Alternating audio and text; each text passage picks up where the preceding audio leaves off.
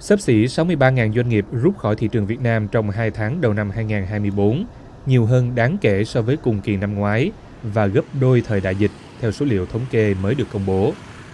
Có đến 62.980 doanh nghiệp rút khỏi thị trường trong 2 tháng qua, tăng 22,5% so với khoảng thời gian của năm ngoái, truyền thông trong nước dẫn số liệu của Tổng cục Thống kê cho biết.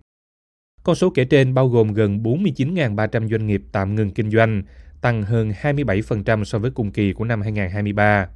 Hơn 10.000 doanh nghiệp chờ làm thủ tục giải thể, tăng 6,5% và doanh nghiệp giải thể là gần 4.000, tăng 14,5%. Số doanh nghiệp rút khỏi thị trường cả trong tháng 1 lẫn tháng 2 thể hiện xu hướng tăng tiếp tục diễn ra, các báo đưa ra nhận xét. Trong diễn biến ngược lại, trong 2 tháng đầu năm 2024, có 41.100 doanh nghiệp đăng ký thành lập mới và quay trở lại hoạt động ở Việt Nam, tăng 8,5% so với cùng kỳ năm trước. Theo quan sát của VOA, mức độ các doanh nghiệp dừng hoạt động như nêu trên cao hơn gấp đôi mức trung bình mỗi tháng hồi quý 1 năm 2021, khi mà đại dịch Covid-19 khiến nền kinh tế Việt Nam đình đốn vì các biện pháp nghiêm ngặt nhằm hạn chế virus lây lan.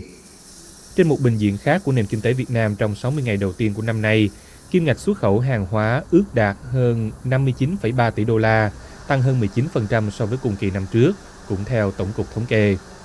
Giá trị xuất khẩu của khu vực có vốn đầu tư nước ngoài là hơn 43 tỷ đô la, tăng gần 15% và chiếm gần 73% tổng kim ngạch,